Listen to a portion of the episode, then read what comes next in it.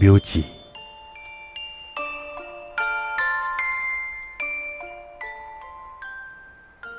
내가 아직 초등학생이었을 때의 일이다. 그 무렵 나는 동북 지방의 어느 시골 마을에 살고 있었다. 집 앞에는 넓은 논이 있고 거기에 물을 끌어 쓰는 수로가 있었다. 수로를 통해 흐르는 물소리가 듣기에 기분 좋은 곳이었다. 그런 우리 집에서 차로 5분 정도 근처에 묘지가 있었다.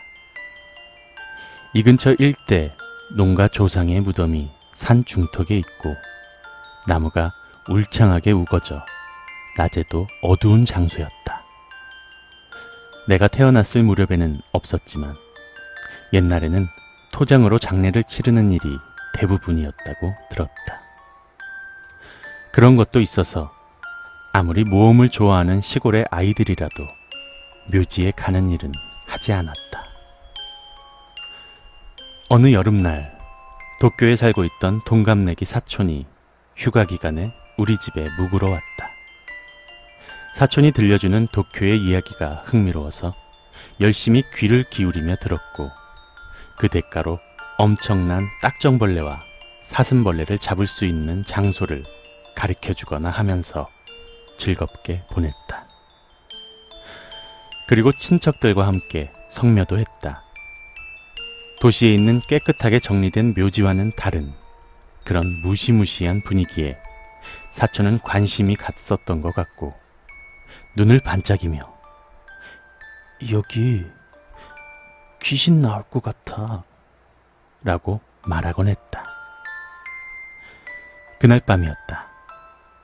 텐마루에서 할머니가 만들어준 팥빙수를 먹고 있는데 사촌이 갑자기 무덤에 담력 시험하러 가자 라고 말했다. 나는 가면 혼날 거라고 말했지만 시골이라는 비일상적인 공간에서 들끓어오르는 흥분을 사촌은 참지 못했다. 너도 어차피 친구랑 같이 당력 시험 하러 가잖아. 나도 하고 싶다. 하는 수 없이 친구 몇 명에게 전화를 걸어서 사정을 설명했다.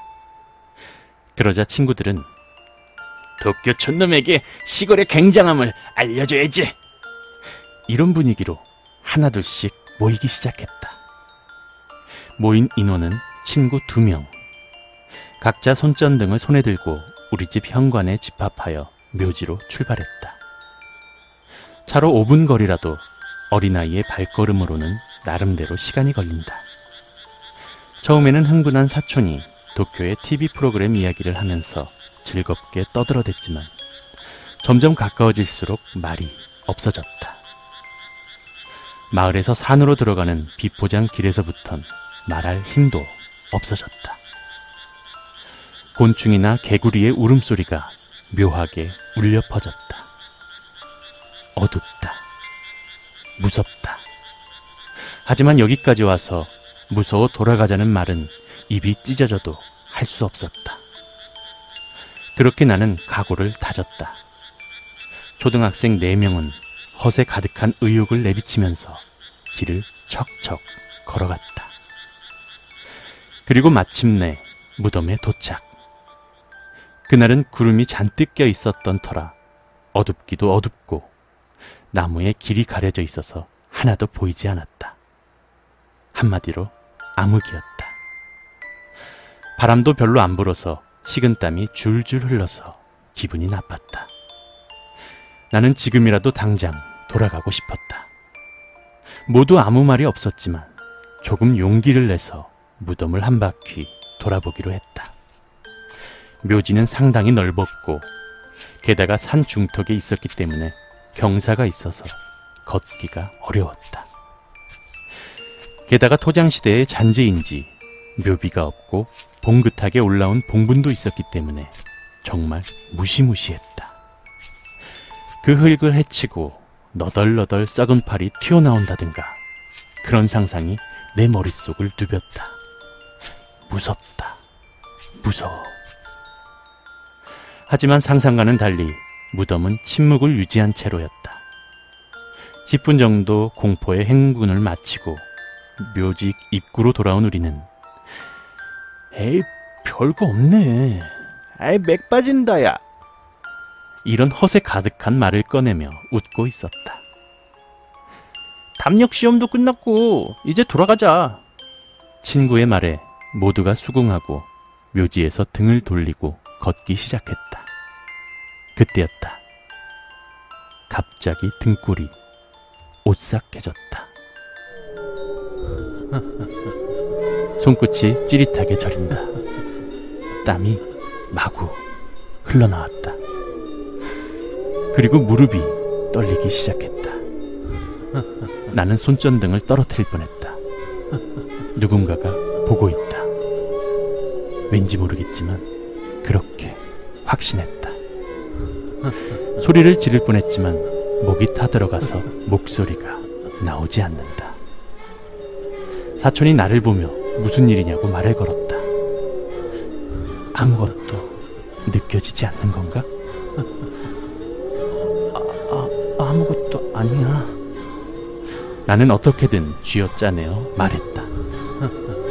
하지만 누군가의 시선은 나를 향하고 있었다. 그것이 느껴졌다. 부탁입니다. 죄송합니다.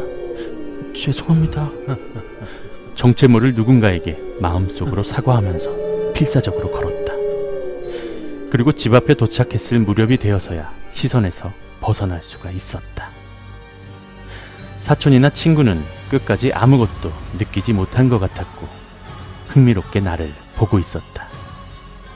집에 도착하니까 아버지가 목욕을 하고 있었기 때문에 수건도 가져가지 않은 채로 욕실에 들어갔다. 아버지는 함께 목욕하는 게 오랜만이라고 말했지만 그날 밤은 어쨌든 혼자 있고 싶지 않았다. 잠을 잘 때도 내 방에 사촌을 불러서 같이 잤다. 이튿날 나와 사촌은 떠들썩한 소리에 눈을 떴다. 졸린 눈을 비비며 방을 나와 어머니에게 무슨 소리냐고 묻자 근처에 혼자 살던 남자가 자살한 채로 발견되었다고 한다. 자살은 어디에서? 조심스럽게 물어보는 나에게 어머니는 조용히 말했다. 어젯밤 부모님의 무덤 옆에서 나무에 목을 달고 자살한 곳은 어제 우리가 갔던 무덤이었다.